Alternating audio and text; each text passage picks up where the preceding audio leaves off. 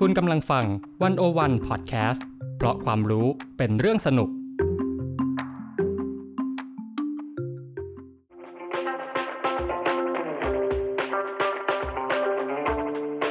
อาเซียนบอกมีไกด์ออกจากอาเซียนมุมเดิมๆ เข้าถึงอาเซียนมุมใหม่ๆ สนุกลึกและลับ แบบที่ไกด์สำนักไหนก็ไม่เคยพาไป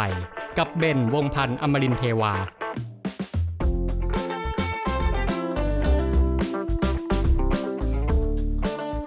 วัสดีครับ วันนี้เราก็มาเดินทางทั่วอาเซียนกันต่อในอาเซียนบอกมีไกด์ในช่วงเวลานี้ถ้าพูดถึงอาเซียนเนี่ยเราก็กำลังประสำหนักเลยเนาะกับโควิด -19 นอกจากประเทศไทยเราแล้วเนี่ยประเทศเพื่อนบ้านเราก็เรียกว่าโอ้โหหนักหนาสาหัสเลยทีเดียว โดยเฉพาะอินโดนีเซียเนี่ยตอนนี้ก็เรียกว่าเป็นศูนย์กลางการระบาดของโลกไปเรียบร้อยแล้วนะครับซึ่งประเด็นที่เราจะคุยกันวันนี้มันก็เกี่ยวข้องกับโควิดเนี่ยแหละ เนาะแต่ว่าถ้าจะพูดถึงเรื่องของเออความเป็นความตายเรื่องของการติดเชื้ออะไรเงี้ย เราอาจจะเห็นตามหน้าข่าวกันเยอะอยู่แล้วเนาะชีวิตเราเครียดเกินไปแล้ว วันนี้ผมก็เลยเอาอีกแง่มุมหนึ่งที่ผมว่ามันน่าสนใจ เอามาพูดคุยกันดีกว่านะครับให้มันเบาลงกันดีกว่าเนาะคือถ้าในช่วงการระบาดเนี่ยธุรกิจที่ว่าเจอศึกหนักในช่วงเวลาเนี้ยคือธุรกิจอะไร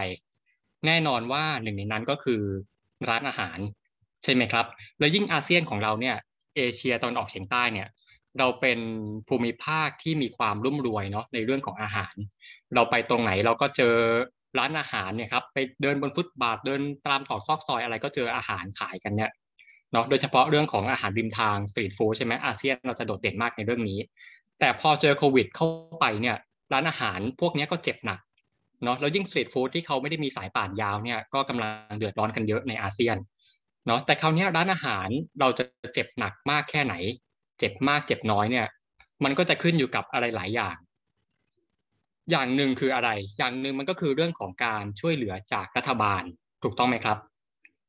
เนาะแต่ละประเทศก็จะมีโมเดลในการช่วยเหลือร้านอาหารที่มัน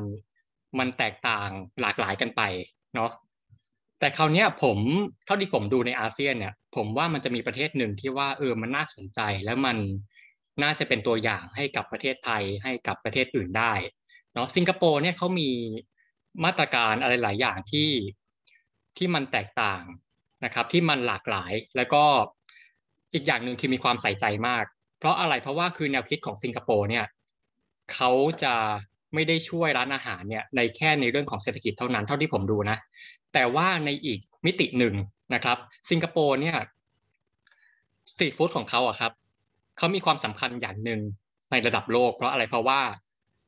เขาเป็นมรดกโลก เออเนาะตรงนี้มันเลยน่าสนใจมากว่าเออแล้วสิงคโปร์เนี่ยการที่เขาจะต้องมาช่วยเหลือเยียวยา ร้านอาหารริมทางช่วยเหลือเยียวยาสตรีทฟู้ดเนี่ยเขาพยายามรักษามันทั้งในเรื่องของเศรษฐกิจ และก็ในเรื่องของการรักษาคุณค่าทางวัฒนธรรมให้กับทั้งตัวเอง และก็ให้กับทั้งโลกยังไงไปดูกันว่าสิงคโปร์เขาพยายาม save street food กันยังไงในช่วงเวลาของโควิด -19 ถ้าพูดถึงคำว่า street food ภาพที่เรานึกถึงก็คงจะเป็นภาพของเออเป็นหาบเร่แผงลอยใช่ไหมหรือว่าเป็นรถเข็นมาขายกันตามฟุตบาทขายตามริมท้องถนน ภาพที่เราคิดจะเป็นแบบนั้น อย่างเช่นนึกถึงภาพของเยาวราชอะไรประมาณนี้เนาะแต่ถ้าเป็นที่สิงคโปร์เนี่ยภาพของ street food เนี่ยมันจะไม่ใช่แบบนั้นนะครับ เพราะว่าภาพของ street food สิงคโปร์เป็นแบบไหนก่อน เนาะมันจะเป็น street food ที่มีความค่อนข้างจะเป็นระเบียบเรียบร้อย ไม่ค่อนข้างครับเป็นระเบียบเรียบร้อยมากนะครับเขาอยู่เป็นที่เป็นทางเนาะคือเขาจะอยู่เป็นลักษณะของคล้าย ๆ กับว่านึกภาพเป็นโรงอาหารเป็นศูนย์อาหารอะไรประมาณเนี้ยเนาะ hawker นะครับเอ่อตัวของหาบเร่แผงลอยเนี่ยก็จะไปรวมตัวกันขายที่นั่น เป็นเป็นร้านๆเป็นห้องๆไปเนาะที่นั่นเนี่ยเขาจะเรียกว่าศูนย์อาหารพวกนี้เขาจะเรียกว่าเป็น hawker center นะครับ hawker คืออะไร hawker ความหมายก็คล้ายๆกับ street foodเนาะก็คือหมายถึงว่าเป็นหาบเร่แผงลอยหมายถึงอาหารริมทางนี่แหละ แต่ว่าที่สิงคโปร์เนี่ยเขาจะเรียกกันติดปากว่า hawker กันมากกว่านะและคราวนี้พอ hawker มารวมกันเป็นศูนย์อาหารนะครับรวมเป็นศูนย์อาหารในอาคารเดียวกันเขาก็จะเรียกว่าเป็น hawker center ซึ่งถ้าคุณไปเดินสิงคโปร์เนี่ยคุณก็จะเห็นว่าเออมันจะมีศูนย์อาหารแบบเนี้ยกระจัดกระจายอยู่ตามซอกมุมต่างๆของเมือง เยอะแยะมากมาย แต่ว่าฮอกเกอร์ของสิงคโปร์เนี่ยกว่าที่ว่ามันจะมาเป็นรูปร่างหน้าตาที่มันเป็นระเบียบเรียบร้อยอะไรขนาดเนี้ยมันผ่านอะไรมาเยอะนะครับ มันไม่ใช่ว่าอยู่ๆวันดีคืนดีวันเดียว ปีเดียวเนี่ยมันเป็นแบบนี้ได้เลย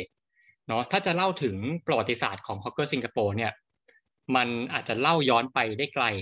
ถึงประมาณ 200 กว่าปีก่อนเนาะตั้งแต่ประมาณปี 1,800 กว่ากว่า เนาะซึ่งตอนนั้นเนี่ยในช่วงประมาณปี 1,820 กว่ากว่าเนี่ยสิงคโปร์เขาจะเริ่มมีบทบาทขึ้นมาเป็นเมืองท่าสำคัญของโลก และความเป็นเมืองท่าเนี่ยมันตามมาด้วยอะไรมันก็ตามมาด้วยผู้คน ผู้คนที่หลั่งไหลเข้ามาจากหลายหลายชาติหลายอาณาจักรนะครับมีทั้งจีนมีทั้งอินเดียมีทั้งมาเลอะไรต่างๆเนี่ยเยอะแยะมากมาย เนาะและการที่คนเข้ามาเนี่ยคือหลักๆก็คือเข้ามาแสวงโชคใช่ไหมเข้ามาทำมาค้าขายเข้ามาเก็บเงินเนาะแล้วไอการที่คนเข้ามา การที่คนเพิ่งเข้ามาเนี่ยอย่างเช่นสมมติเป็นคนจีนมาโลสัมเพามา คุณมาตัวเปล่าไม่มีอะไรเลยเนาะคุณต้องเข้ามาตั้งหลักใหม่เนาะการที่คุณเข้ามาเนี่ยคุณก็ต้องเออพยายามทำมาหากินใช่ไหมสิ่งที่คุณทำได้คืออะไรอาจจะไปใช้แรงงานอาจจะเป็นกรรมกรหรือต่างๆ แต่ว่ามันก็จะมีอีกวิธีหนึ่งก็คืออะไรก็คืออะไหนๆเรามาจากที่นี่ เนาะเรามีภูมิปัญญามีความรู้เรื่องอาหารนะครับเขาก็เอาภูมิปัญญาเรื่องอาหารนี่แหละ เอามาประกอบอาชีพเออใช่ไหมที่ไหนมีคนที่ไหนมีอาหาร เพราะฉะนั้นเนี่ยเขาก็ทำเป็นอ่ามันก็เกิดเป็นเรื่องหาบเล่แผงลอย ก็เกิดเป็นการขายของนะครับ ตรงไหนที่มีพื้นที่คนก็ขายกันคือสมัยก่อนเนี่ย มันจะไม่ได้ไม่ได้เป็นที่เป็นทางเหมือนสมัยนี้เนาะตรงไหนว่างคนก็จับจองกันขายเนาะบางที่บางสถานที่บางตรอกซอกซอยเนี่ย ก็จะเป็นแหล่งเลยว่าเออแหล่งเนี้ย เป็นศูนย์รวมของหาบเล่แผงลอยเนาะมันก็จะไม่เป็นที่เป็นทางอะไรเท่าไหร่ คือในรูปแบบเนี้ยโอเค บางคนอาจจะมองว่ามันดูสวยงามใช่ไหมมันเป็นเสน่ห์เนาะเราไปตรงไหนเราก็เจออาหาร แต่ว่ามันก็มีเส้นบางๆครับใช่ไหมว่าเออเป็นเสน่ห์หรือว่ามันไม่เป็นระเบียบกันแน่ใช่ไหมครับ และอีกอย่างหนึ่งคือนอกจากความไม่เป็นระเบียบเนี่ยมันก็คือเรื่องของความไม่ถูกสุขอนามัยอะใช่ปะคือเวลาที่ไหนมีอาหารอะที่นั่นมันก็มีเชื้อโรค มันก็มีหนูมีแมลงสาบ ช่ไหมอย่างที่สิงคโปร์ในช่วงเวลานั้นในช่วงประมาณปีพันแปดร้อยปลายช่วงประมาณปีพันเก้าร้อยต้นๆเนี่ย มันก็จะมีอิชชูแบบเกิดขึ้นมาบ่อยๆ ว่าเออมีคนไปกินแผงลอยร้านนี้ แล้วก็เจ็บป่วยมาเดี๋ยวท้องร่วงท้องเสียอะไรกัน มันเกิดเรื่องนี้บ่อยมากเนาะจนถึงจุดหนึ่งเนี่ย รัฐบาลสิงคโปร์เขาก็เริ่มเห็นปัญหาเรื่องนี้ว่าเออมันไม่ใช่เรื่องเล็กนะนะครับ เรื่องอาหารการกินที่ว่ามันไม่ไม่ถูกสุขอนามัยเนี่ยมันเป็นเรื่องใหญ่เหมือนกัน เนาะจนกระทั่งหลังที่เขาก่อตั้งประเทศในปี 1965 เนี่ย รัฐบาลสิงคโปร์ก็มีแนวคิดว่าเออเขาจะจัดระเบียบหาบเล่แผงลอยเนาะร้านค้าอะไรต่างๆ เนี่ย ถ้าอยากจะขายคุณต้องมาขึ้นทะเบียนกับทางการ เออแต่ว่ามันไม่ใช่ว่าง่ายนะครับ เพราะอะไรเพราะว่าคือในสมัยนั้นเนี่ย คนที่ขายอาหารคนที่เป็นหาบเล่แผงลอยในสิงคโปร์เนี่ยก็จะมีเยอะมาก แล้วการที่จะมาตามเช็คได้ครบทั้งเกาะมันไม่ใช่เรื่องง่ายเลยใช่ไหมแล้วยิ่งสมัยก่อนมันไม่ได้มีเทคโนโลยีอะไรเหมือนสมัยเนี้ยมันมันก็ยากมาก แล้วมันก็จะมีหลาย ๆ คนที่เขาแอบขาย เออบางทีเจ้าหน้าที่ไม่รู้ก็แอบขายกันต่อไป หรือบางคนก็ถึงขั้นว่า เออยอมติดสินบนเจ้าหน้าที่ เพื่อให้ตัวเองได้ขายแล้วไม่ยอมไปขึ้นทะเบียนแล้วถ้าอยากเห็นภาพแบบนี้ผมจะแนะนำให้ดูหนังเรื่องหนึ่งนะครับ หนังชื่อว่าลองลองทามาโก ไปดูกันได้แต่ว่าเตือนก่อนว่าหนัง เรื่องนี้มันมีสี่ภาคเนาะยากมากนะครับหนังเนี่ยมันเล่าถึงเรื่องของความเปลี่ยนแปลงของสังคมสิงคโปร์นะครับ โดยเล่าผ่านตัวของครอบครัวครอบครัวหนึ่งเนาะเขาจะเล่าชีวิตของครอบครัวนี้แหละเนาะแล้วก็จะมีเรื่องของสังคมสิงคโปร์เนี่ยเป็น background ว่ามันเปลี่ยนแปลงไปยังไง ก็จะเริ่มตั้งแต่ก่อตั้งประเทศในปี 1965 เลยนะครับ หาดูได้ที่ไหนก่อนอะถ้าภาคหนึ่งภาคสองเนี่ย บน Disney Plus มีนะครับ เป็นแพลตฟอร์มที่เพิ่งเข้ามาใหม่เนาะส่วนภาคสามภาคสี่บน Netflix มีนะครับภาคสี่นี่เพิ่งจะเข้า Netflix เลยเนาะก็คือหนังเนี่ยเขาทำมาทีละสองภาคนะครับภาคหนึ่งภาคสองเป็นรุ่นพ่อแม่ก่อน ภาคสามภาคสี่เป็นรุ่นลูกอ่าคราวนี้ที่ผมจะพูดถึงในในตอนเนี้ยคือภาคแรกเออภาคแรกเราเห็นภาพอะไร ภาคแรกคือ เราจะเห็นฉากฉากหนึ่งที่ว่า เออ มันจะมีตัวละครเอกที่เป็นพี่สาวคนโตของครอบครัวเนี่ย เขาเขาอยากจะออกไปทำมาหากิน เออเขาอยากจะช่วยครอบครัวบ้างไม่อยากอยู่เป็นภาระนะครับ ก็ออกไปทำมาหากินด้วยการว่า เออเขาจะออกไปเข็นรถเข็นขายน้ำเต้าหู้เนาะซึ่งตรงนั้นเนี่ยจะเป็นย่านเป็นตรอกตรอกอาหารริมทางเนี่ยเป็นตรอกขับเล่แผงลอยก็จะมีร้านค้าอะไรอยู่กันเต็มไปหมดเลย อยู่กันเป็นแถบเลยเนาะมีขายผักสดมีอะไรด้วยอย่างเงี้ยครับเนาะคนก็จะขายกันไปเนาะแต่ในหนังเนี่ยเราจะเห็นภาพของว่าบางทีเนี่ยตำรวจเขามา ตำรวจมาตรวจแบบนั่งรถขนกันมาอะไรเงี้ยพ่อค้าแม่ค้าก็ตาไวเออ เห็นตำรวจมาก็พากันวิ่งหนีเพราะอะไรเพราะว่าส่วนใหญ่อะ ไม่ได้ขึ้นทะเบียนเออก็พากันหนีก็กลัวโดนตรวจอะไรเงี้ยครับเนี่ยก็จะมีภาพแบบนี้ในสังคมสิงคโปร์ในช่วงแรกๆแต่ว่าในหนังเนี่ยในช่วงครึ่งหลังเนี่ย เราจะเห็นการเปลี่ยนแปลงอย่างหนึ่งว่า ไอ้ตรอกตรงเนี้ยไอ้ตรอกขายของเนี่ย มันหายไปแล้ว มันไม่มีแล้วนะซึ่งมันแปลว่ารัฐบาลเขาเริ่มจัดการได้แล้ว เนาะแล้วคือตัวร้านค้าเนี่ยเราจะเห็นอย่างร้านของนางเอกที่เป็นร้านขายน้ำเต้าหู้เนี่ย มันเริ่มเข้าไปอยู่ในร่ม เออ มันเริ่มเข้าไปอยู่ในอาคารเป็นที่เป็นทางเป็นห้อง เออเนี่ยอันนี้มันคือความเปลี่ยนแปลงที่เราเห็นจากหนังเรื่องนี้เนาะซึ่งซึ่งในช่วงเวลานั้นนะครับ ในช่วงประมาณปี ทศวรรษ 1970 ถึง 1980 เนี่ย ทางการสิงคโปร์เขาก็เริ่มสร้างเนี่ยครับเป็นศูนย์อาหารเป็น hawker center ขึ้นมาหลาย ๆ แห่งนะครับก็เริ่มผลักดันให้พ่อค้าแม่ค้าเนี่ย เข้าไปอยู่ใน hawker center ที่รัฐบาลสร้างขึ้นมา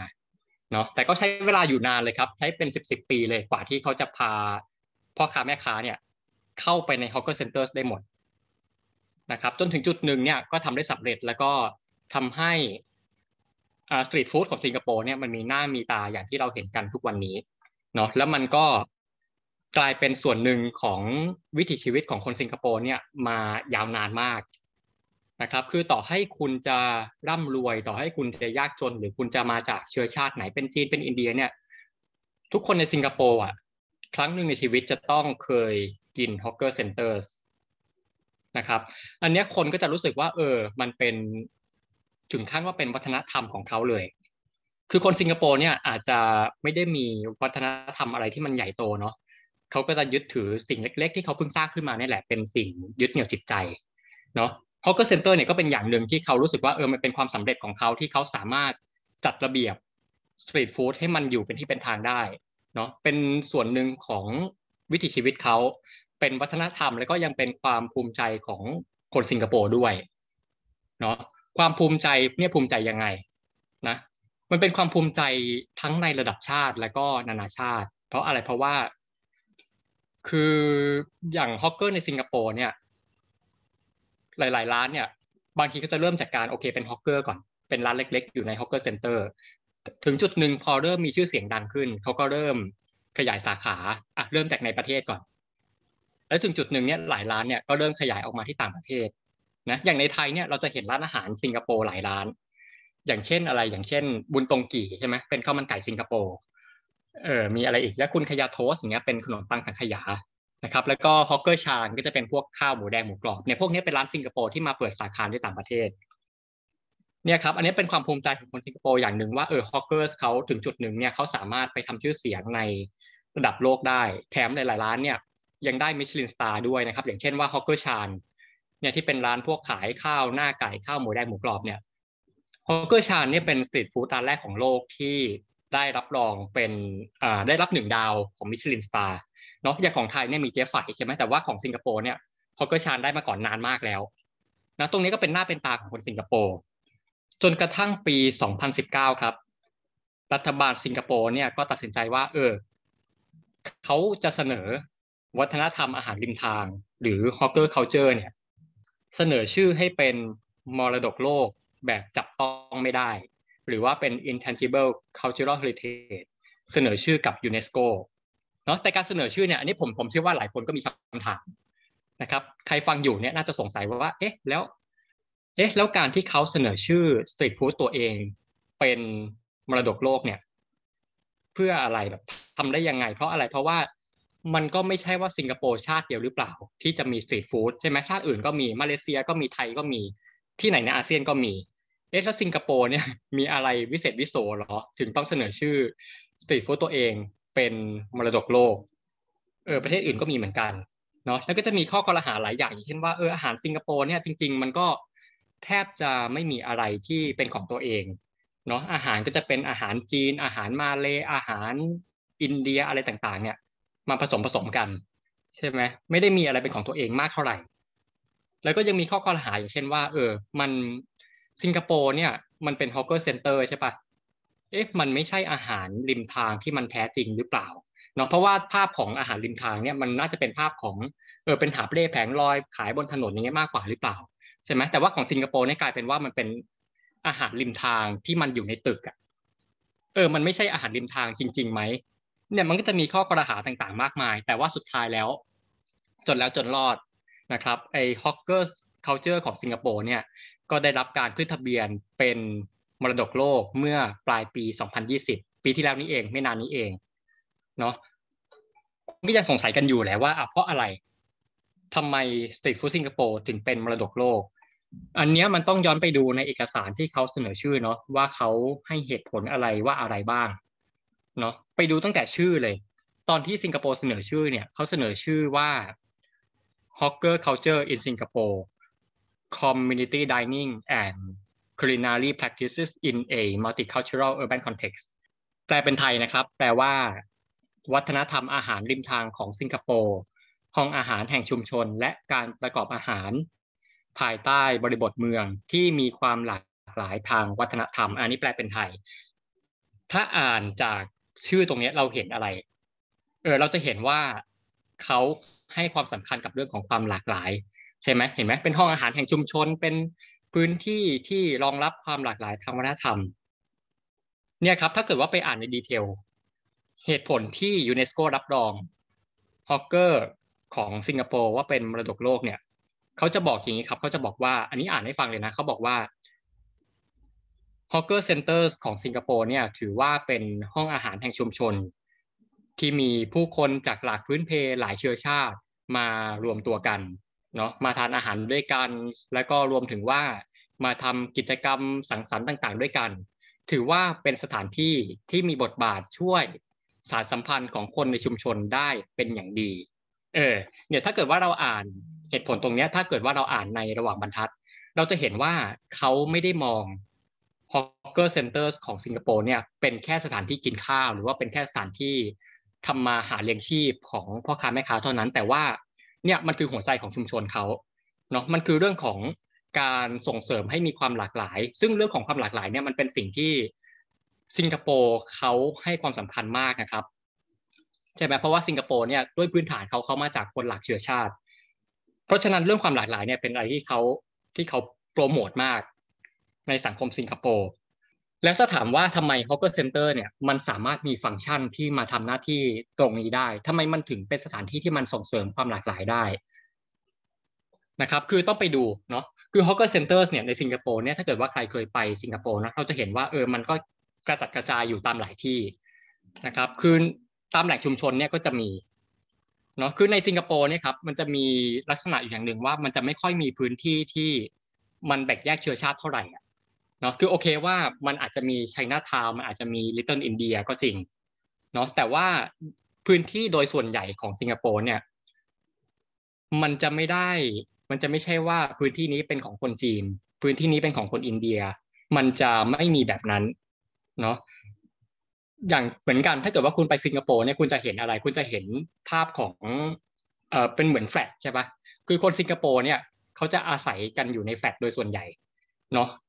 เป็นแฟลตที่รัฐบาลจัดสรรให้ นึกภาพเหมือนแฟลตดินแดง แต่ว่ามีคุณภาพดีกว่าอะไรเงี้ยเนาะคล้าย ๆแบบนั้น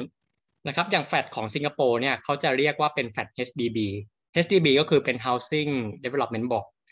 นะครับเป็นชื่อของหน่วยงานที่ดูแลเรื่องของแฟลตนี่แหละ เป็นก็คือรัฐบาลสิงคโปร์เนี่ยเขาจัดสรรให้คนสิงคโปร์มีที่อยู่เนาะเขาก็พาคนย้ายเข้าไปอยู่แฟลตเนาะไอเรื่องของแฟลตเนี่ยไปดูได้ในหนังเรื่อง Long Long Time Ago นะครับในภาคสอง จะมีพูดถึงอยู่ว่าเออคนสิงคโปร์เนี่ยเมื่อก่อนเขาอยู่กันแบบชนบทเนาะอยู่กันแบบเออบางทีมีปลูกผักเลี้ยงสัตว์กัน ถึงจุดหนึ่งเขาถูกสั่งย้ายเข้าไปอยู่ในแฟลตอะไรเงี้ยนะครับ แล้วในแฟลต HDB เนี่ยมันจะมีประเด็นประเด็นหนึ่งตรงที่ว่า มันจะไม่มีการแบ่งแยกครับว่าแฟลตเนี้ยเป็นแฟลตของคนจีน เป็นแฟลตของคนอินเดีย เป็นแฟลตของคนมาเลย์แต่ว่าการจัดสรรที่อยู่อาศัยในแฟลตในอาคารอาคารหนึ่งครับ ก็จะมีกำหนดโคตา อย่างเช่นว่าคนจีนอยู่ได้กี่เปอร์เซ็นต์ คนมาเลยอยู่ได้กี่เปอร์เซ็นต์ อินเดียอยู่ได้กี่เปอร์เซ็นต์ คนที่นอกจากสามเชื้อชาตินี้อยู่ได้กี่เปอร์เซ็นต์ เนี่ยเห็นไหมเขาให้ความสำคัญมากกับเรื่องความหลากหลาย คือเขาต้องการให้คนหลากเชื้อชาติเนี่ยสามารถอยู่ร่วมกันได้โดยไม่แบ่งแยกกันนะครับ แล้วก็ Hawker Centers เนี่ยก็เรื่องของสถานที่ตั้งอะไรต่างๆ ก็ได้รับวางแผนอย่างดีเนาะ เพราะฉะนั้นตามแฟลต HDB อะไรต่างๆเนี่ยในชุมชนเนี่ยก็จะมี Hawker Center ตั้งกระจัดกระจายอยู่ คือเขาตั้งใจเนี่ยครับเขาตั้งใจตั้ง Hawker Center ในสถานที่ที่ว่า เออ มันควรจะตั้งกระจายอยู่ในจุดที่คนไม่ว่าจะอยู่ในพื้นที่ไหนเนี่ย สามารถเข้าถึงได้ สามารถเดินทางถึงได้ในเวลาแค่สั้น ๆ เดินเท้าได้ หรือว่าอย่างน้อยก็คือนั่งรถเมล์ไปไม่กี่ป้าย แล้วการที่ Hawker Center ตั้งอยู่ในแหล่งชุมชนเนี่ยเนาะอย่างที่ผมบอกว่าชุมชนของสิงคโปร์มันไม่ได้แบ่งแยกเชื้อชาติ มันก็เลยทำให้คนที่ใช้บริการ Hawker Center เนี่ยมันมีความหลากหลายใช่ไหมคนจากหลากเชื้อชาติ รวมถึงร้านอาหารเนี่ยก็จะมีความหลากหลาย เหมือนกันถ้าคุณไป Hawker Center ที่สิงคโปร์คุณลองสังเกตดูว่าในแต่ละที่อะ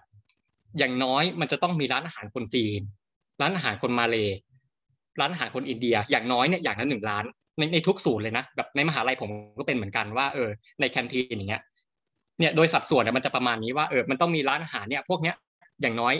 อย่างละเชื้อชาติละหนึ่งร้านอะไรประมาณเนี้ยเนี่ยมันจะประมาณนี้ครับคือเขาให้ความสำคัญกับเรื่องความหลากหลายมากเนาะแล้วก็นอกจากเรื่องของความหลากหลายทางเชื้อชาติเนี่ยมันรวมถึงเรื่องของความหลากหลายทางพื้นเพด้วยเนาะคนรวยคนจนอะไรก็ตามเนี่ยจะมารวมตัวกันอยู่ใน hawker center เออแบบคือด้วยความที่ว่าราคาของอาหาร มันเข้าถึงได้นะครับ ราคามันไม่แพงเกินไป คือโอเค ถ้าเกิดว่าเป็นคนไทยเนี่ยอาจจะรู้สึกว่ามันแพงเนาะเพราะว่าด้วยค่าครองชีพเราเรามันไม่ได้สูงเท่าเขาเนาะแต่สำหรับเขาเนี่ยก็ก็อาจจะถูกนะครับ คือต่อให้ว่า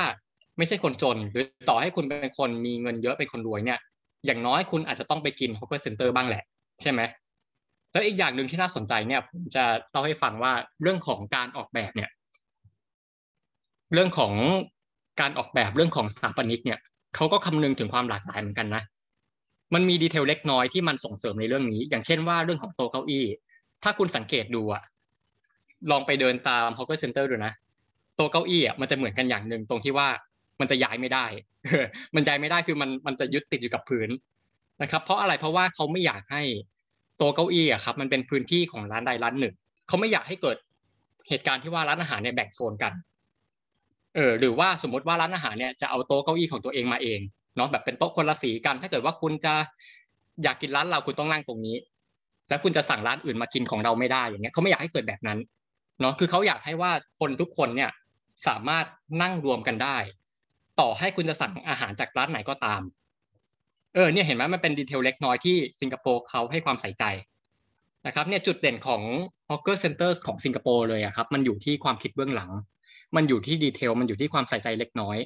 และก็ยังมีหน่วยงานเนาะมีหน่วยงานราชการที่เขาดูแลเป็นเรื่องเป็นราวกับเรื่องนี้เลยนะแล้วก็รัฐบาลเนี่ยทางการเนี่ยเขาจะโปรโมท hawkers ของเขาเนี่ยโปรโมทกันหนักมาก แล้วก็ไม่ใช่แค่รัฐบาลนะครับแต่รวมถึงว่าเออคนทั่วไปรวมถึงเอกชนเนี่ยก็ช่วยกันเนาะเพราะอะไรเพราะว่าคือเขามองอย่างที่ผมบอกว่าเขามอง hawker culture เนี่ย เป็นส่วนหนึ่งของวิถีชีวิตเขา มันคือตัวตนของประเทศชาติเขาอะบางทีเขาถึงขั้นว่าเขายกย่องว่า hawker เนี่ยพวกพ่อค้าแม่ค้าเนี่ยคือ national hero คนหนึ่งเลยนะเออเป็นฮีโร่ของชาติเป็นวีรบุรุษของชาติเนาะเขาเลยรู้สึกว่าเออเป็น sense ที่ว่าเขาต้องช่วยกันอนุรักษ์ต้องช่วยกันรักษาไว้เนาะแล้วก็ในสิงคโปร์เนี่ยเราจะเห็นมันจะมีการจัดเทศกาลมีการจัดนิทรรศการอะไรเกี่ยวกับเรื่องของ hawker เนี่ยมีบ่อยมาก เนาะโดยเฉพาะในช่วงที่เขากำลังเสนอชื่อเป็นมรดกโลกเนี่ยครับอย่างในช่วงประมาณปี 2019-2020เนี่ยตอนนั้นผมเรียนอยู่สิงคโปร์เนาะตอนนั้นผมจะเห็นเยอะมากมีแบบมีการจัดงานแฟร์มีการจัดนิทรรศการอะไรเงี้ยเยอะมากเกี่ยวกับเรื่องของ hawker เนาะแล้วก็เขาโปรโมทเรื่องของ hawker เนี่ยมันยังเป็นจุดขายของการท่องเที่ยวด้วยใช่ไหมคือ ถ้าคุณมาสิงคโปร์เนี่ยคุณต้องมาลองชิมอาหารของเรานะเป็นสิ่งหนึ่งที่เขาโปรโมทเนาะอย่างผม จะพูดถึงหนังเรื่องหนึ่งเรื่องเรื่องนี้หลายคนน่าจะรู้จักเรื่องของ Crazy Rich Asian เออเรื่องเนี้ย โอเคมันไม่ใช่หนังสิงคโปร์แหละมันเป็นหนังอเมริกาใช่ป่ะแต่ว่ามันถ่ายที่สิงคโปร์เนาะแต่ว่าในหนังเนี้ยเราจะเห็นความสิงคโปร์เยอะมากในหนังใช่ไหมเพราะว่าเขาก็ช่วยโปรโมทแหละเนาะคืออะไรก็ตามที่มันเป็นเสน่ห์ของสิงคโปร์อะไรหลายอย่างเนี่ยเราจะเห็นในหนังเรื่องนี้เกือบทั้งหมดนะครับ เนี่ยเขาโปรโมทตั้งแต่ สนามบินเลยใช่ไหมถ้าใครเคยดูหนังเรื่องเนี้ยเออแบบนางเอกลงสนามบินมาอย่างเงี้ยก็ชื่นชมสนามบินแล้วว่าโอ้โหสนามบินอะไรเนี่ยมีโรงหนังให้ดูมีมีสวนให้เดินอะไรประมาณเนี้ยเนี่ยโปรโมทตั้งแต่ลงเครื่องมาเลย แล้วก็หลังจากลงเครื่องหลังจากออกจากสนามบิน ที่แรกที่เขาไปไปที่ไหนเนี่ยไปที่ hawker center เนี่ยแหละเนี่ยก็โฆษณากันอีกว่า hawker center โอ้โหที่นี่ดีจังมีอาหารให้กินตลอดเวลาอาหารราคาถูกอะไรเงี้ยก็จะมีการโปรโมทในหนังเรื่องนี้เนี่ยเนี่ยครับมันคือตัวอย่างของการของการโปรโมทฮอกเกอร์เนาะ แล้วก็อีกอย่างหนึ่งคือ ทางรัฐบาลเองก็ให้ความสนใจให้ความสำคัญเนาะว่าเออมันมีโครงการพวกโครงการฝึกหัด ฝึกหัดผู้ประกอบการฮอกเกอร์หน้าใหม่เนี่ยมีมีเยอะมากนะแบบว่าฝึกหัดการการบริหารฝึกหัดการทำอาหารรวมถึงว่าเออเป็นคล้ายๆว่าเป็น incubation นะครับ แบบว่าช่วยให้คนหน้าใหม่เนี่ยช่วยตั้งตัวทางธุรกิจได้เนาะรวมถึงเอกชนก็มีจัดเวิร์กช็อปมีช่วยจัดคอร์สอะไรต่างๆเนี่ยเยอะมาก นะครับ ซึ่งตรงนี้มันเป็นเหตุผลหนึ่งที่ว่าทำไมยูเนสโกถึง ยกย่องว่า hawker culture เนี่ยเป็นมรดกโลก เพราะว่าเขาเห็นความตั้งใจของหลายภาคส่วนทั้งเรื่องของรัฐเรื่องของชุมชน เรื่องของ NGO เรื่องของสถาบันการศึกษาเนี่ย ทุกคนต่างช่วยกันส่งเสริม ต่างช่วยกันอนุรักษ์ ซึ่งมันเป็นสิ่งที่ทำให้ hawker culture ของสิงคโปร์เนี่ย มันต่างจากชาติอื่นๆเอออันนี้น่าจะเป็นเหตุผลหลักเหตุผลหนึ่ง นะครับ แต่ว่ายังไงก็ตามคือ hawker culture เนี่ยโอเคมันฟังดูดีเนาะแต่ว่ามันมีความกังวลครับว่ามันกำลังจะตายไปหรือเปล่า เพราะอะไรเนาะถ้าเกิดว่าใครเคยไปสิงคโปร์เนี่ยลองสังเกตดูเจ้าของร้าน hawker ครับ ส่วนมากเนี่ย จะเป็นคนสูงวัยอะเนาะคือสิงคโปร์เขาเคยลองทำสถิติครับเขาเคยลองเอาอายุของ เจ้าของ hawker เนี่ยมาเรียงกันแล้วก็มาหาค่าตรงกลางมาหาค่ามัธยฐานเขาพบว่าค่ามัธยฐานของของอายุของเจ้าของ hawker เนี่ยอยู่ที่ห้าสิบเก้าปี ซึ่งแปลว่าอะไรแปลว่าคนส่วนใหญ่เนี่ยที่เป็นเจ้าของฮอกเกอร์เนี่ยส่วนใหญ่เป็นคนแก่ใช่ไหมแล้วปัญหามันคืออะไรปัญหาคือว่าคนที่เป็นคนสูงวัยเนี่ย ถึงจุดหนึ่งอีกไม่กี่ปีเนาะเขาก็จะล้มหายตายจากไป ใช่ไหมครับ คือบางคนจะบอกว่า เอ้ยก็ไม่เป็นปัญหาอะไรมั่งก็เขาก็มีลูกหลาน เดี๋ยวลูกหลานก็ทำต่ออะไรเงี้ยแต่ว่าสังคมสิงคโปร์เนี่ยเป็นสังคมที่พัฒนาแบบโตเร็วอะเขาโตเร็วมากเจริญเร็วมากเนาะเพราะฉะนั้นคนรุ่นใหม่ของสิงคโปร์เนี่ยเขาจะมีโอกาสในอาชีพ มีโอกาสที่จะเลือกหน้าที่การงานที่ดีเนาะเขาเรียนจบมาปริญญาตรีปริญญาโทอะไรเงี้ย หลายคนก็ไม่ได้อยากจะทำฮอกเกอร์ครับ เขาก็อยากไปทำงานออฟฟิศอยากไปทำงานที่มันใช้ทักษะสูงมากกว่าใช่ไหมรวมถึงว่าพ่อแม่บางคนนี่แหละพ่อแม่บางคนปู่ย่าตายายที่เป็นเจ้าของฮอกเกอร์สเนี่ยบางคนเขาก็ไม่อยากให้ลูกทำต่อหรอกเพราะอะไรเพราะว่าเขารู้ว่ามันเป็นงานที่เหนื่อยใช่ไหมยืนหลังขดหลังแข็งบางทียืนจนเส้นเลือดขอดอะไรเงี้ยเขาไม่อยากให้ลูกเป็นแบบนั้นเขาก็อยากให้ลูกว่าเออไหนๆ you เรียนมาสูงขนาดเนี้ย you ไปทำอย่างอื่นเถอะเนี่ยครับตรงนี้เป็นปัญหาว่า ถึงจุดหนึ่งที่ hawkers รุ่นเนี้ยล้มหายตายจากไป แล้วจะไม่มีคนสานต่อเนาะแล้วถึงเวลานั้นเนี่ยมันจะทำให้ hawker culture เนี่ยมันล้มหายตายจากไปโดยปริยายเนี่ยครับนี่คือปัญหาหนึ่ง และอันนี้ก็เป็นเหตุผลว่าทำไมคนสิงคโปร์ทำไมรัฐบาลสิงคโปร์เนี่ยเขาถึงต้องออกมาพยายามเห็นไหมออกมาทำคอร์สฝึกหัดผู้ประกอบการออกมาทำทำ social enterprise อะไรต่างๆ ให้กับ hawkers เนี่ยเขาพยายามจะอนุรักษ์ hawkers พวกนี้ไว้ เนาะเป็นเหตุผลหนึ่งนะครับ แล้วก็ตอนเนี้ยรัฐบาลสิงคโปร์เองเขาก็มองเห็นปัญหาตรงนี้เนาะตอนนี้มันมีโครงการหนึ่งที่น่าสนใจที่เขาพยายามจะเขาพยายามจะแก้ปัญหาตรงนี้นะโครงการนี้มันชื่อว่าโครงการ Hawkers Succession Scheme เนาะคือโครงการอะไร มันคือโครงการที่เขาเนี่ยครับสำหรับฮอกเกอร์ที่เออฮอกเกอร์ที่สูงวัยแล้วแต่ว่าไม่มีลูกหลานทำต่อ หาคนทำต่อไม่ได้ โครงการเนี้ย เขาก็จะหาคนรุ่นใหม่นะครับ หาคนรุ่นใหม่ให้มาสมัครเข้าโครงการเนี่ย ให้มาช่วยสืบทอดกิจการ โดยที่ว่าเขาจะให้คนเหล่านั้นเนี่ย เข้ามาฝึกอาชีพกับฮอกเกอร์พวกนี้แหละเนาะแล้วก็จะให้ฮอกเกอร์ที่เป็นคนสูงวัยเนี่ยโอเค ฝึกทักษะถ่ายทอดสูตรอาหารให้ สอนวิธีจัดการดูแลร้านอาหารให้เนาะเนี่ยครับก็จะเป็นทายาทพวกนี้แหละเป็นทายาทที่ไม่ใช่ทายาทโดยสายเลือด เข้ามาสืบทอดโครงการให้ เนี่ยเป็นโครงการที่น่าสนใจแล้วก็โครงการนี้เพิ่งจะเริ่มเมื่อต้นปีนี้เองนะครับนี่ก็เป็นวิธีหนึ่งที่เขาจะแก้ปัญหา ที่เขาจะพยายามรักษามรดกโลกตรงนี้ให้มันคงอยู่เนาะแต่ว่ามันยังมีภัยคุกคามที่มันหนักกว่านั้นเนาะคืออะไรแน่นอนโควิด -19 นะมันเริ่มระบาดมาตั้งแต่ปีที่แล้วนะครับช่วงที่โควิดระบาดหนักๆเนี่ยคือร้านอาหารสิงคโปร์เองก็เจ็บหนัก เพราะว่าบางทีรัฐบาลสั่งปิดเมืองสั่งล็อกดาวน์นะครับ บางทีอะห้ามกินอาหารที่ร้าน บางทีก็จำกัดคนนั่งเนาะห้ามนั่งเกินสองคนสามคนเนาะและรวมถึงว่าบางทีเนี่ยสิงคโปร์เขาให้คนสิงคโปร์เนี่ยเขา work from home เป็นหลักในช่วงเวลานี้ เพราะฉะนั้นเนี่ยการที่คนไม่ออกจากบ้านการที่คนทำงานที่บ้านเนี่ย มันก็กระทบใช่ไหมสำหรับรายได้ของฮอกเกอร์ใช่ไหมโดยเฉพาะ hawker ที่ว่าเขาตั้งศูนย์อาหารอยู่ในพื้นที่ย่านใจกลางเมืองที่เป็นย่านออฟฟิศอะไรเงี้ย ก็เจ็บหนักนะครับ เนี่ยครับคราวนี้คนก็รู้สึกว่าเออถ้ามันปล่อยให้เป็นแบบนี้ต่อไปเนาะโควิด เนี่ยมันจะกลายเป็นตัวเร่งให้ hawkers เนี่ยจะล้มหายตายจากไปเร็วขึ้นใช่ไหมเพราะว่าส่วนใหญ่ก็จะไม่ได้มีสายป่านยาวขนาดนั้นเนาะคราวนี้ก็แน่นอนว่ารัฐบาลเนี่ยเขาก็ต้องเข้ามาช่วยเหลือเนาะการช่วยเหลือเขาเนี่ยคืออะไรก็คือการช่วยเหลือทางการเงินเนาะซึ่งในสิงคโปร์เนี่ยมันก็จะมีหลายแพ็กเกจมาก ซึ่งร้านอาหารหรือว่าพวก hawkers เนี่ยเขาก็จะเข้าข่ายในหลายแพ็กเกจนะครับ ก็จะมีเรื่องของการเงินตรงนี้เนาะแต่ว่ามันจะมีมาตรการที่ว่า เออทำให้เรารู้สึกว่า เออเขาใส่ใจจริงๆนะเขาใส่ใจกับ detail เล็กน้อย อย่างเช่นว่าอะหนึ่งมันคือการเรื่องของการยกเว้นหรือว่าการที่รัฐบาลเนี่ยเขา subsi dize เรื่องของค่าเช่าแผงให้เนาะตรงนี้อาจจะไม่แปลกแต่ว่ามันจะมีอีกอันหนึ่งที่ว่าคือนึกภาพของ hawker centres ครับ มันจะเป็นหลายร้านรวมกันเนาะใช่ไหมและคราวเนี้ย มันก็ต้องมีคน ทำความสะอาดนะแต่คราวนี้คนที่ทำความสะอาดเนี่ยมันจะไม่ใช่ร้านใครร้านมันนะครับ ก็คืออย่างที่ผมบอกเห็นป่ะว่าโต๊ะเก้าอี้อะมันย้ายไม่ได้เนาะมันต้องเป็นของส่วนรวมอะไรเงี้ย เพราะฉะนั้นเนี่ยคนที่คอยทำความสะอาดโต๊ะคนที่คอยถูพื้นกวาดกวาดพื้นหรือว่าคอยล้างจานอะไรต่างๆ เนี่ย มันจะเป็นคนจากส่วนกลางเนาะซึ่งร้านอาหารแต่ละร้านที่อยู่ใน hawker centre นั้นเนี่ยก็จะต้องจ่ายค่าธรรมเนียม ก็จะต้องจ่ายค่าธรรมเนียมให้กับส่วนกลางนี่แหละในการดูแลความสะอาด เนาะรัฐบาลเขาก็เข้ามาช่วย subsidize ตรงนี้ครับเข้ามาช่วยจ่ายเนาะเข้ามาช่วยจ่ายค่าธรรมเนียมตรงนี้ให้เนาะตรงนี้เป็นสิ่งที่สะท้อนว่า เออ รัฐบาลสิงคโปร์เนี่ยเขาให้ความใส่ใจกับอะไรเล็กน้อย อันนี้เป็นเรื่องของการเงิน แล้วก็ยิ่งไปกว่านั้นเนี่ยสิ่งที่ผมมองว่า เออมันทำให้การช่วยเหลือของรัฐบาลสิงคโปร์ที่มีต่อร้านอาหารที่มีต่อฮอกเกอร์สเนี่ย มันค่อนข้างจะแตกต่างจากที่อื่น เนาะที่อื่นเราจะไม่ค่อยเห็นอะไรแบบนี้ก็คือว่าเขาพยายามช่วยพาhawkers เข้าสู่ดิจิตอลด้วย เออตัวนี้น่าสนใจมาก เพราะว่าอะไร เพราะว่าในช่วงโควิดเนี่ยคือแน่นอนว่าหนทางหนึ่งที่สตรีทฟู้ดที่ร้านอาหารจะอยู่รอดได้เนี่ย มันคือการเข้าสู่ดิจิตอลใช่ไหมเพราะว่ายังไง เพราะว่า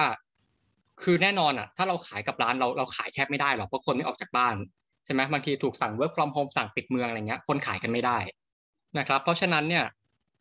แต่ว่าเอาเอาความจริงแล้วเนี่ยคือที่จริงฮอกเกอร์ในสิงคโปร์หลายร้านเนี่ยจริงๆก็จะเข้าออนไลน์กันอยู่แล้วเนาะมีการใช้ e-payment มีการใช้ออนไลน์ delivery พวกแกร็บอะไรกันอยู่แล้วเนาะอย่างตอนผมอยู่มหาลัยเนี่ยเนาะแคนทีนทุกร้านเนี่ย ก็จะรองรับอะไรพวกนี้เนาะแต่ว่ามันก็จะมีอีกหลายร้านครับที่เขาไม่ได้ใช้ออนไลน์ อย่างที่ผมบอกอะเพราะว่าเจ้าของร้านหลายๆร้านเนี่ยเป็นคนสูงวัยอะซึ่งเขาก็รู้สึกว่าเอ้ยเขาไม่ถนัด เออเขาไม่ถนัดอะเขาไม่ใช้ดีกว่าเขาใช้แบบเดิมที่ใช้มานานแล้วดีกว่า หรือบางร้านเนี่ย โอเค อาจจะไม่ใช่คนสูงวัยก็จริง หรือว่าอาจจะใช้ออนไลน์เป็นอยู่แล้วก็จริง แต่ว่ารู้สึกว่า ก็ไม่อยากเปลี่ยนเพราะอะไรเพราะรู้สึกว่ามันไม่คุ้ม เพราะหลักๆเลยคือ ค่าคอมมิชชั่นของออนไลน์เดลิเวอรี่อะมันแพง คือสิงคโปร์เขาเก็บค่อนข้างแพงนะครับ เก็บถึงประมาณ ถ้าจำไม่ผิดเนี่ยสามสิบกว่าเปอร์เซ็นต์ซึ่งแพงมากคือเก็บหนึ่งในสามเออคนก็รู้สึกว่า เอ้ยไม่เข้าดีกว่า เนาะโดนขูดรีดขนาดนี้เนาะแต่ว่าพอมันเจอโควิด เนี่ย กลายเป็นว่าร้านอาหารพวกนี้เขาไม่มีทางเลือกนะถ้าเขาไม่เข้าเนี่ยเขาขายไม่ได้แน่ๆ คือเขาต้องเข้าอะครับเนาะถ้าเขาไม่เข้าก็จะลำบากเนี่ยกลายเป็นว่าโควิดมันบีบให้เขาต้องเข้าสู่ออนไลน์เนาะคราวนี้รัฐบาลก็เลยมีมาตรการให้ความช่วยเหลือเนาะมันก็เกี่ยวกับเรื่องเงินอีกนี่แหละว่า เออสำหรับร้านอาหารนะที่คุณ มาใช้แพลตฟอร์มออนไลน์เนี่ยไม่ว่าจะเป็นการใช้ระบบ e-payment เป็นสแกนบาร์โค้ดหรือว่าเป็นการใช้พวก Grab พวกออนไลน์เดลิเวอรี่ต่างๆ เนี่ย ถ้าเกิดว่าคุณมาใช้ เราจะมีเงินให้คุณ เออ เห็นไหมมันเป็นการจูงใจให้คนหันมาใช้ออนไลน์มากขึ้น เนี่ยครับมันก็จะแบ่งตามเลเวลนะว่าเออถ้าคุณใช้ระดับเนี้ยอะคุณเริ่มจากคุณใช้เป็น e-payment เป็นสแกนก่อนอะคุณได้เงินจำนวนหนึ่งถ้าเกิดว่าคุณ advance ขึ้นไปกว่านั้น คุณใช้บริการ Grab ด้วย เราจะให้เงินคุณอีกจำนวนหนึ่งเนี่ยเป็นการจูงใจของรัฐบาลสิงคโปร์ถ้าคุณอยากได้เงินก้อนนี้คุณต้องหันมาใช้ออนไลน์เนี่ยครับแล้วก็รวมถึงว่ามีโบนัสเสริมอะไรจูงใจมากมายนะครับอย่างเช่นว่าเออถ้าเกิดว่าคุณใช้งาน e-payment เนี่ยมูลค่ารวมกันในเดือนนี้ถึงจำนวนเท่านี้ เนี่ยเราจะให้โบนัสคุณจำนวนเท่านี้ แล้วก็มีโบนัสอะไรอื่นอีกยิบย่อยนี่เป็นการจูงใจเนี่ยน่าสนใจมาก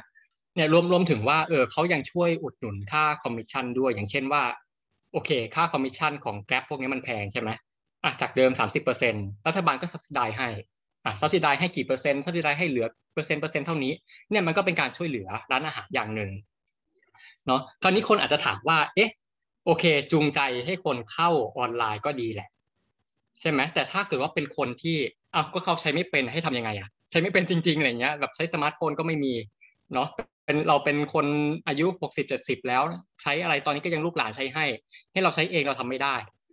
เขาทำยังไง รัฐบาลเขาไม่มองข้ามตรงนี้นะครับ รัฐบาลสิงคโปร์เนี่ยบอกเลยว่าเขาเขาไม่มองข้ามใครอะนะครับ เพราะฉะนั้นเนี่ยเขาจะมีมีทีมที่เป็นเรียกว่าDigital Ambassador คือเป็นทูตดิจิตอลคือเป็นคนที่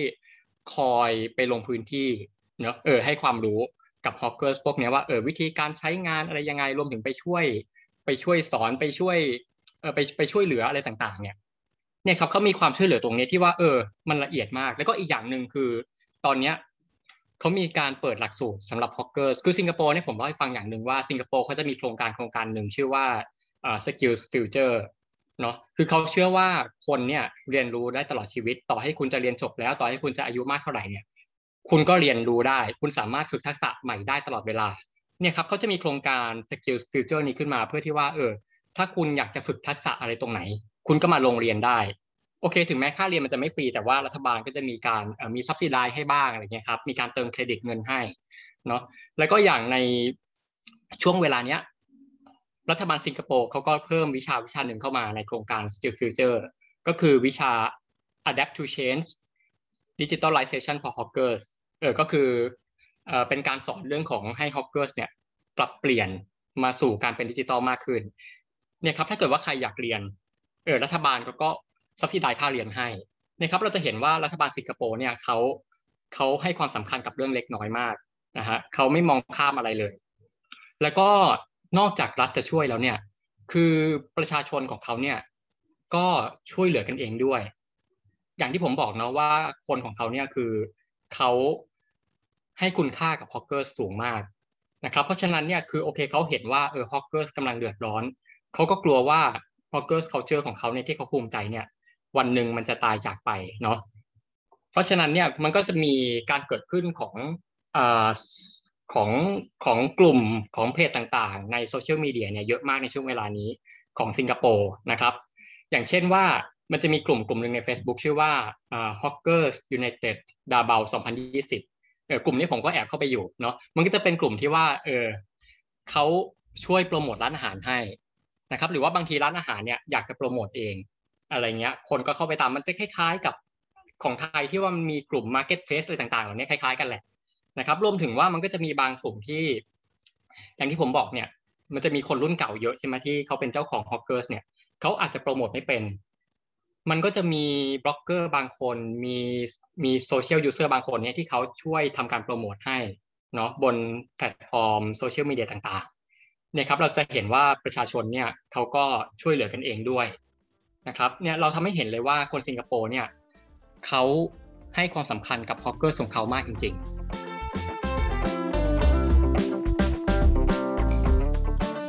ครับในช่วงวิกฤตโควิด -19 เนี่ยคือแน่นอนว่าร้านอาหารก็เจ็บหนัก